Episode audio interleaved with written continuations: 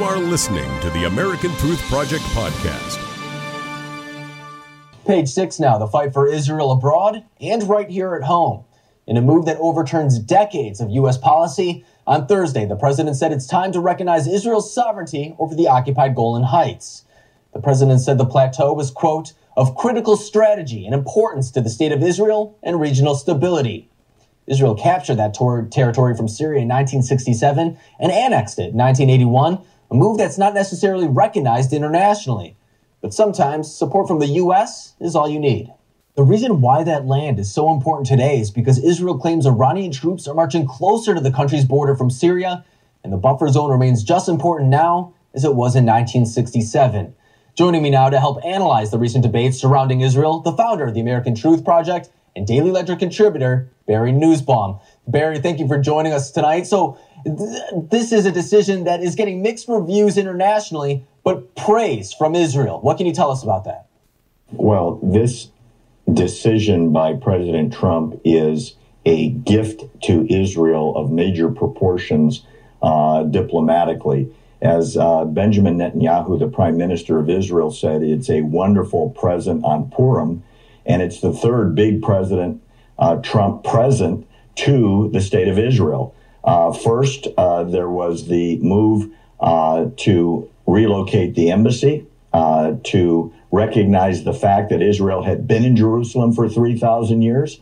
Uh, then there was the abrogation of the Iran nuclear deal, which uh, literally could destroy Israel because it gave a path to the bomb to Iran. And now, uh, the third big present is Israel is now recognized as the sovereign, at least by the United States, over the Golan Heights. The truth is, Alex, uh, it has been in Israeli control for 50 some years, uh, much longer than it was under Syrian control. And as someone who has been all over that territory, including right to the Syrian fence where I filmed uh, a number of shots last year, right across the fence, you can see the UN right next to Hezbollah and right next to Al Qaeda. In other words, the UN is doing nothing and Iranian backed Hezbollah troops are all over the Golan on what now is the Syrian side of the line. Were Israel to give back that territory,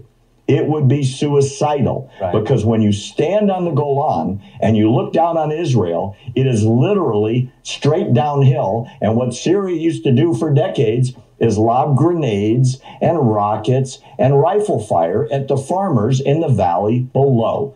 Now, with Israel keeping it permanently, that can't happen. And I think it's important to, I've been there as well too. And uh, when I was there in 2015, you could literally hear rocket fire going off in the distance because of the civil war in Syria. So it's not necessarily only the Iranian threat, but it's also the idea that Syria just isn't a stable region at the time.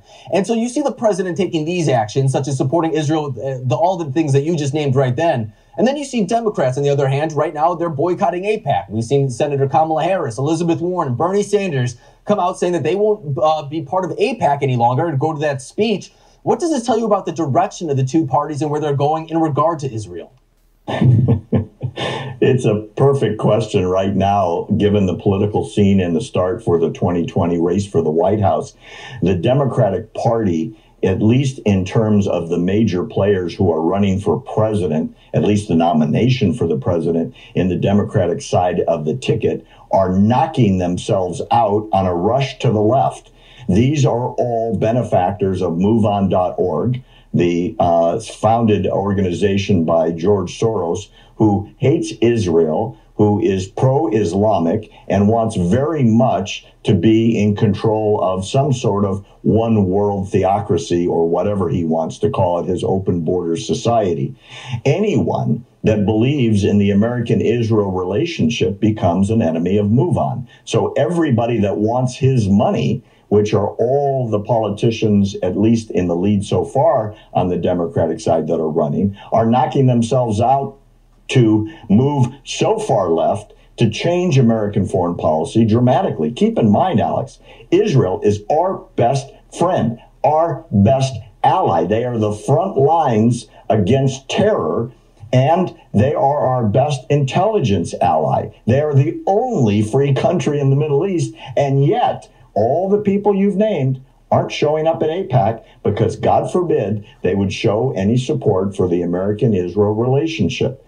Clearly, the swing to the left is now a race to the left. And I think it's important to bring up too is reports today are showing that Hillary Clinton was seeking a back channel with Israel in hopes of unifying the two to coordinate efforts. So just think that the Democrat Party's focus just a couple of years ago was to support Israel in any way possible shows how far they've come now, where you can't even get uh, Democrat candidates for president to come out to AIPAC and see a speaker. So it's going to be really telling to see where this is in 2020, especially. But Barry, thank you very much for joining us tonight.